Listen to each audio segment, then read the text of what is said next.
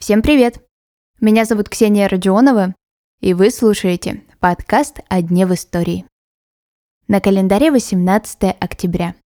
И в этот день, 140 лет назад, в Санкт-Петербурге на месте убийства императора Александра II был заложен Спас на Крови.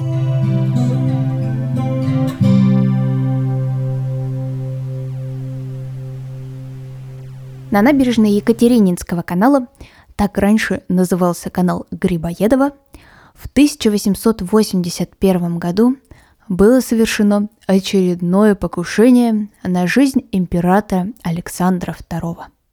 Оно-то и стало роковым.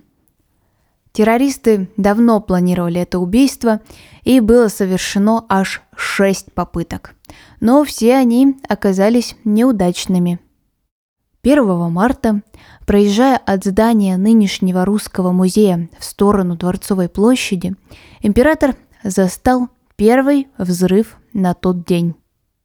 Но и в этот раз Александр не пострадал. Попытка оказалась неудачной. Была повреждена карета, сам террорист схвачен, и Александра отправляли домой, в Зимний дворец. Но император отказался. Он хотел лично посмотреть в глаза своему потенциальному убийце. Возвращаясь к своему экипажу, император застал второй и последний взрыв на тот день. Александр ранен. Почувствовав критичность ситуации, царь велел отвезти его в Зимний дворец. Умереть он хотел там. И спустя полтора часа воля государя была исполнена. Появление одного из самых красивых, на мой взгляд, храмов Петербурга стало возможно благодаря воле сына Александра Александру III. Он велел воздвигнуть храм, памятник своему отцу.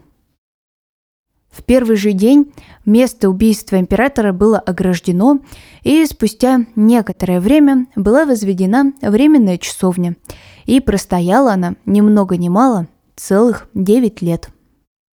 Если сейчас посмотреть на «Спас на крови», то можно увидеть, что стоит он на выступе. Канал Грибоедова не абсолютно ровный. Сделано это было, чтобы здание точно устояло. Побывав внутри храма, вы увидите то самое страшное место. Мостовая осталась оригинальной. Ее специально сняли после страшного убийства и сохранили, чтобы оставить место убийства в том виде, в котором оно было в конце XIX века. На камнях даже осталась кровь императора.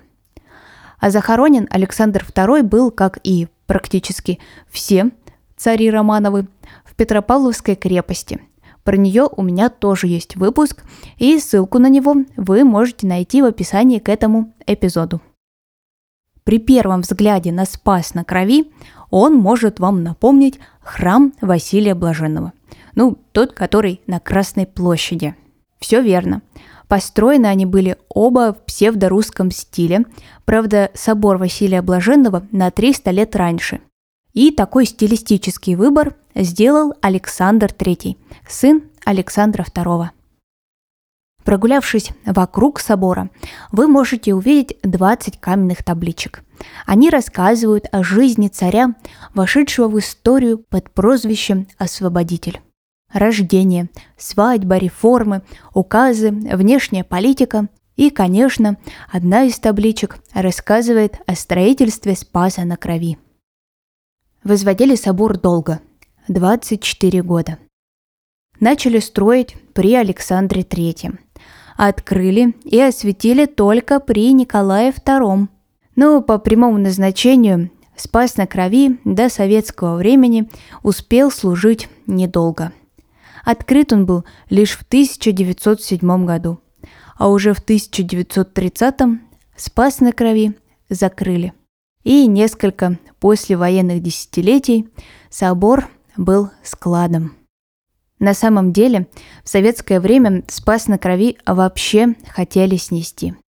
И, как ни страшно это прозвучит, но спасла это архитектурное чудо война. Появились другие задачи, и на снос этого прекрасного здания не осталось ни сил, ни денег, ни времени. Так в городе остался прекрасный архитектурный памятник конца XIX – начала XX века. А на сегодня это все. Я желаю вам хорошего дня.